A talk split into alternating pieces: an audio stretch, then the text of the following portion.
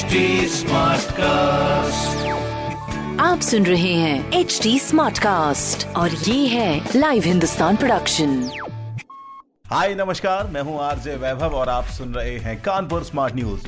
और इस हफ़्ते मैं ही आपको आपके शहर कानपुर की खबरें देने वाला हूँ। खबर नंबर एक की बात करें तो कानपुर शर्तों पर कल से खुलेगा। 600 से कम एक्टिव केसेस वाले जिलों को छूट मिलेगी, जिसमें कानपुर में अभी पाँच एक्टिव केसेस हैं, लेकिन फिर भी हमें पूरी सावधानी रखनी है। खबर नंबर दो की बात करें तो ग्रीन पार्क में आज से शुरू होगा मेगा वैक्सीनेशन सेंटर, जिसमें डेली दो हज़ार वैक्सीनेशन डोजेज लगाने का टारगेट बनाया गया है। खबर नंबर तीन की बात करें तो कानपुर वासियों के लिए खुशखबरी। जल्द शुरू हो सकता है 106 किलोमीटर लंबी रिंग रोड का कंस्ट्रक्शन जिससे जनता को ट्रैफ़िक से काफ़ी राहत मिलेगी। ऐसी खबरें सुनने के लिए आप पढ़ सकते हैं हिंदुस्तान अखबार। कोई सवाल हो तो ज़रूर पूछेगा on Facebook Instagram and Twitter हमारा हैंडल है एट और ऐसे पॉडकास्ट सुनने के लिए log on to W W W dot H T